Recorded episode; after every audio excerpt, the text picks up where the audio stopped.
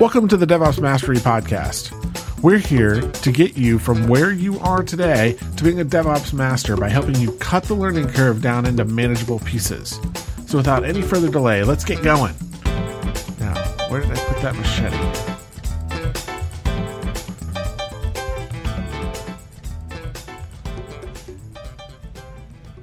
Hello and welcome to another DevOps Mastery dot com podcast. This is your host, Brian Wagner. My co-host is missing in action this week and will probably be missing in action next week too. Um, Jason DiDonato is off, you know, starting a new job and vacation and all those, those weird things that, that I guess normal people do. But anyways, this week's episode is all about revision control chain or revision control, source code management, uh, however you want to determine what you call revision control systems, basically a way to track your changes in your code, those types of systems. And we're going to talk about those different systems. But before we do, I wanted to remind you, we really don't get paid for doing this. We're just doing this for the fun of it at this point. So uh, we live on your feedback. So you can give us your feedback at feedback at DevOpsMastery dot com if you want to send us an email. If you want to follow us on Twitter, please do so. You can do that at twitter dot com slash DevOpsMaster. And if you're not so much into the Twitter, but really into the Google Plus, you can always find us at plus.google.com slash plus DevOps Mastery page. We uh, tend to put pretty much cross-link all of the posts that we put on all three, or well, not email, obviously, but we, we do it on both the Twitters and the Facebook and the Google Plus. So you can keep track of us there, see what we're up to, see when new stuff comes out, all that good stuff. Um, and of course, there's also a contact me page on the website if you just want to stay totally anonymous and do it that way. All right, enough of me rambling. Let's get on with the show. Okay, sort of. Before we begin, I really want to talk about this topic in some pretty abstract ways.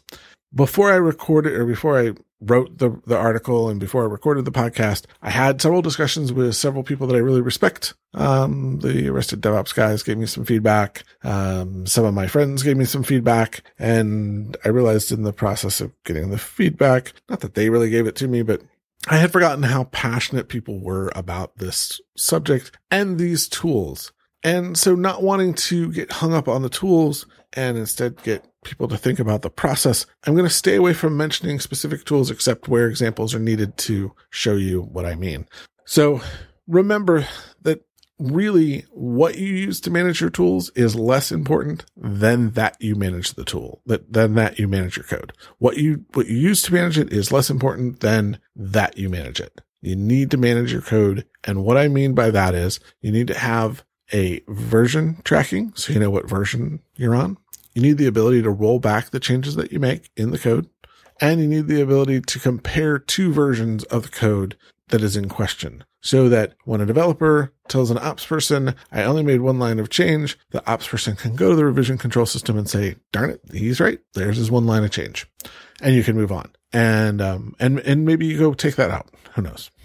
But it gives you a way to to let other people see what's going on, what changes are there, and what changes have been made. And it's really important whether you're the one writing the code or you're the one writing the writing the code for the application, I mean, or you're the one writing the code for the infrastructure. It's important that everybody be able to look at what everybody else is doing. Now, will they understand it? Maybe, maybe not. But at least they can look at it and start asking questions. And when we start asking questions, that gets us talking. And when we start talking, we start understanding. And when we start understanding, we build the big, happy DevOps family that we all want all of our environments to be. And that's where we really should be trying to go to. Now, once again, before I move on, remember, wasting time arguing the merits of any version control system is just that, a waste of time.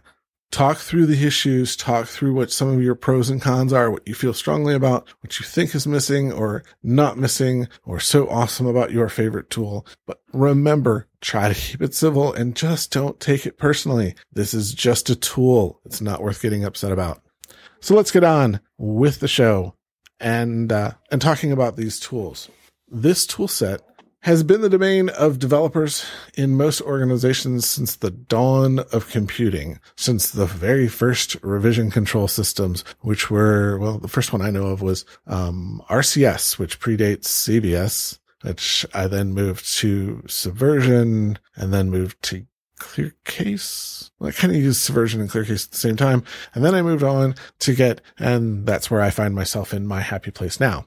But that's not to say that you can't find a happy place in Perforce or ClearCase if that's what you really like, or Mercurial. Mercurial is also very nice. All these tools are really great. They have their pros and cons, and you need to look through them and, and see what they are. But even Git, even the one I like, has some some learning curve to it. It can be difficult for people.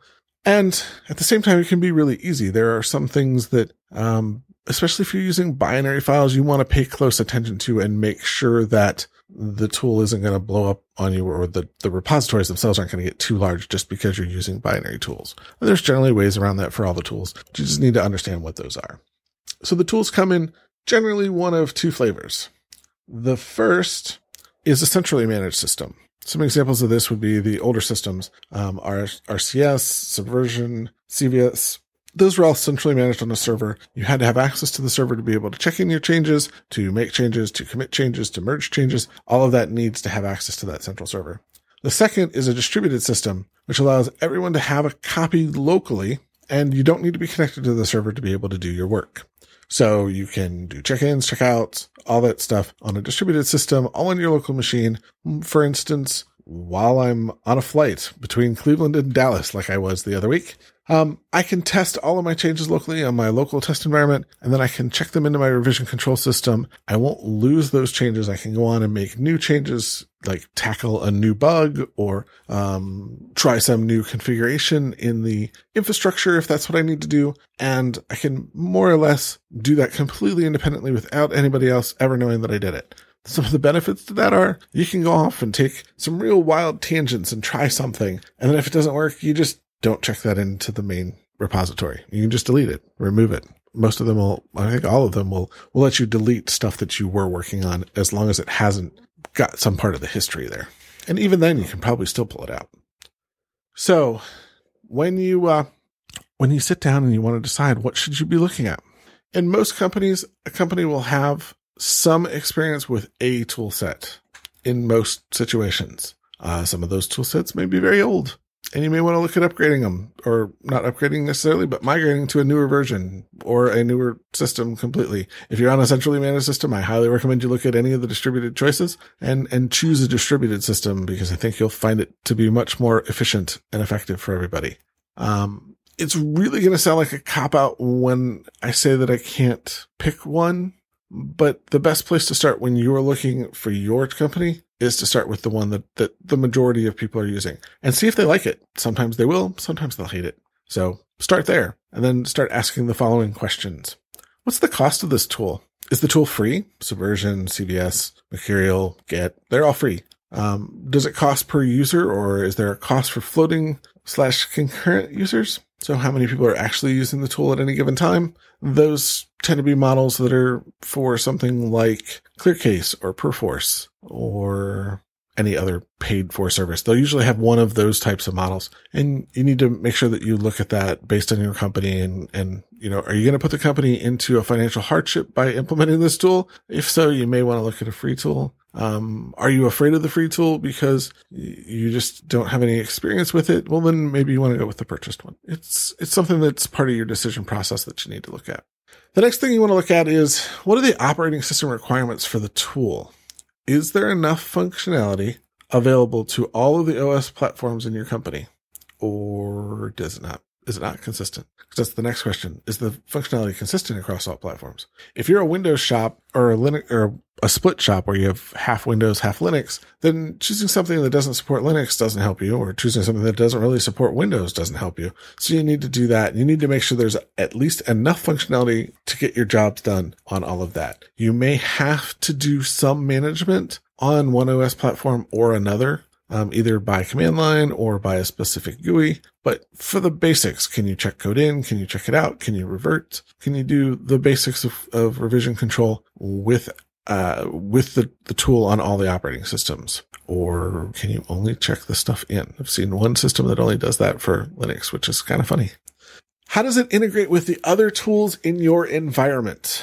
So on my checklist of things, does this integrate with, um, in, in this particular case, I'm referring to stuff like I D Es. So does it, in, if you're a Java shop and you use Eclipse, does it integrate with Eclipse? If you're a Python shop, does it integrate with PyCharm, or it, does it integrate with NetBeans, or does it integrate with whatever you're using for I D Es? Um, if you're on, you know, doing PowerShell scripting, does it integrate with PowerGUI? Believe it or not, several systems do. Most systems do, actually. Um, what types of, of systems, you know, make sure that It's it's a checkbox item, box item. You can normally handle it by just going outside of the I D E to do it. Generally, there's some big advantage, like it's a lot easier to do if it's integrated within the tool that you're developing your code in. The next one, continuing kind of on that compatibility uh, trend, is is the is there compatibility with other tools in your environment? In this case, I mean the tools that I'm going to talk about in the next one, like your automated build tools, your deployment tools, Um, your continuous integration and deployment systems. Um, testing suites sometimes want to check stuff in to a location so that they can check in their results for each change. So is it compatible with that? These are all things that you're going to want to look at.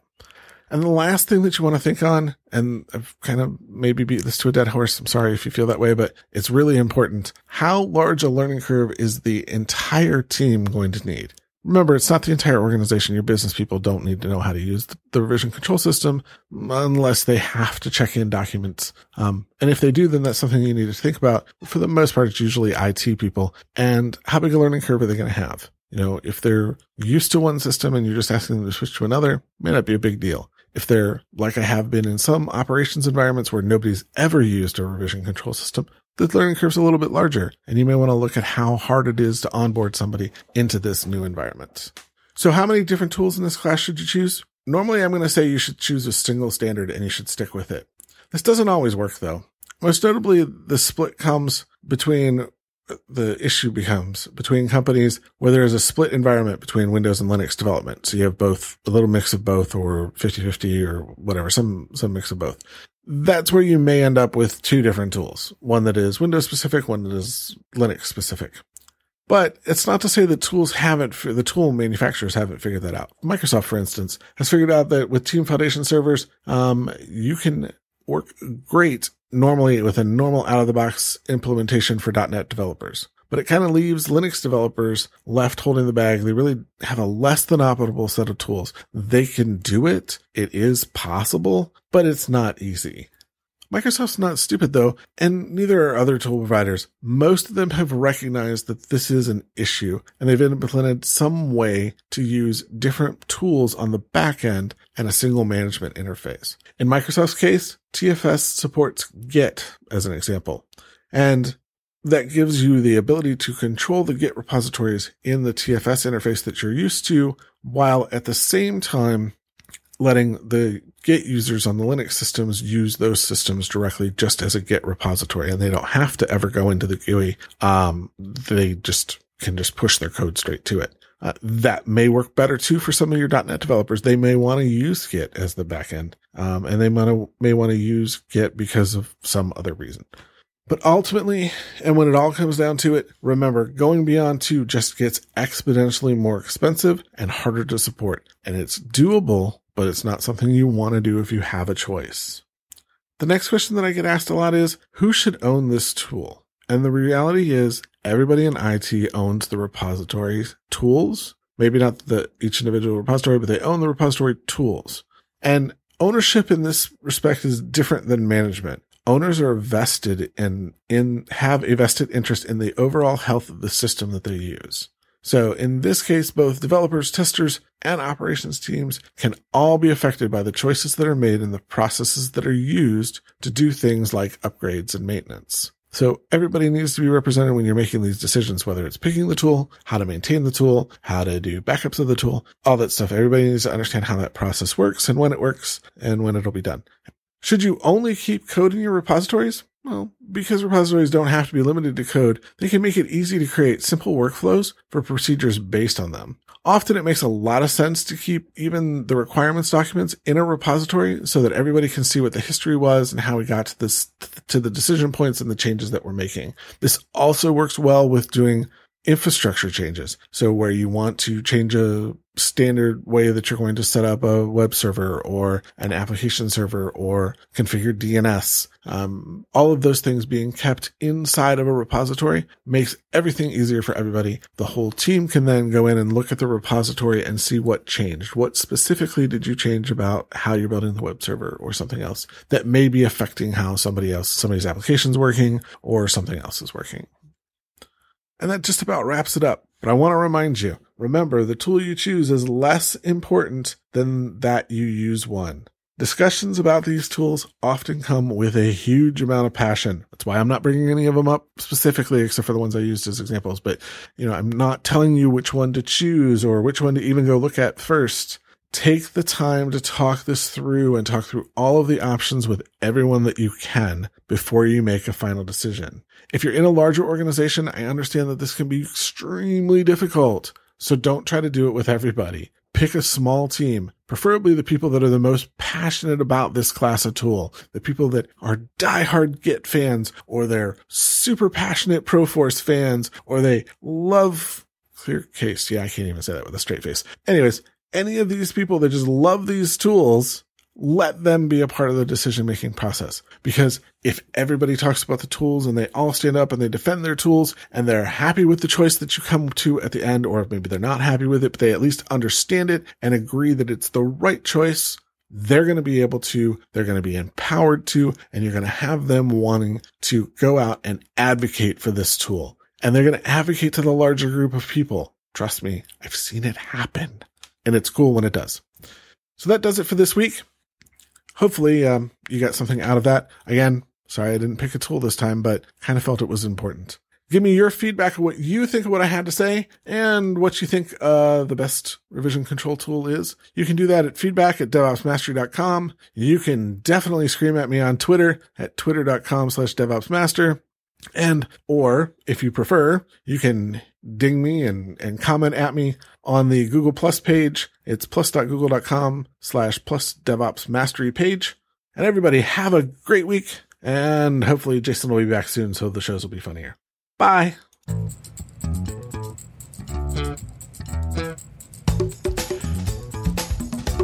Thanks again for listening to the DevOps Mastery Podcast. We really appreciate you taking a little bit of time out of your day to listen to what we have to say about DevOps. All of the content in this podcast is copywritten by Brian Wagner, his co-hosts and guests, and of course, DevOpsMastery dot com.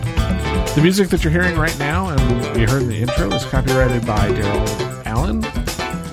And again, we look forward to hearing from you, so don't forget to send us some feedback at feedback at DevOpsMastery dot com. Have a nice week, everybody.